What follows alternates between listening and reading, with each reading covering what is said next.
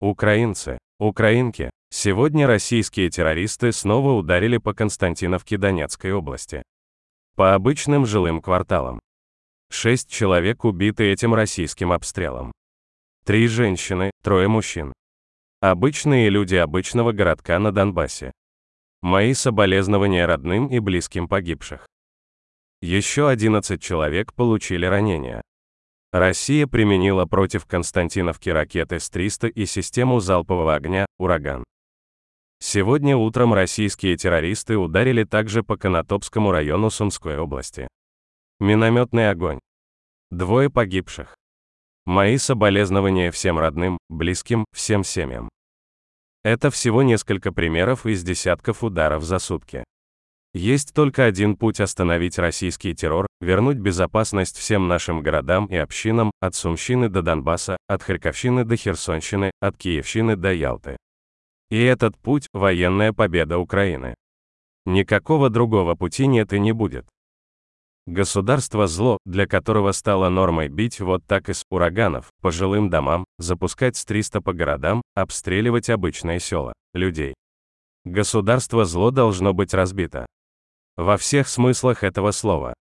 Рашизм должен пройти через полное поражение, военное, экономическое, политическое, юридическое. Первый пункт – военное. И пройдет. Я благодарю всех, кто приближает это время. Спасибо нашим воинам, которые сражаются под Авдеевкой, Марьенкой, под Бахмутом. Особенно Бахмутом, там сегодня особенно жарко под Белогоровкой, под Кременной и всеми нашими городами, городками и селами Донбасса. Стойкость каждого – это стойкость всей Украины, помощь каждому на позиции рядом – это помощь всей Украине. И особо отмечу 77-ю отдельную аэромобильную бригаду, 67-ю и 92-ю отдельные механизированные бригады, наших десантников, 80-ки, 5-ю отдельную штурмовую бригаду. Спасибо вам, ребята. Морпехи 35-й и 36-й бригад, артиллеристы 55-й отдельной бригады, 64-го и 66-го отдельных пушечных дивизионов 406-й артиллерийской бригады. Спасибо вам, воины. Благодарю всех, кто бережет Запорожье, Херсонщину, направление Днепропетровщины и Харьков, Сумщину и Черниговщину.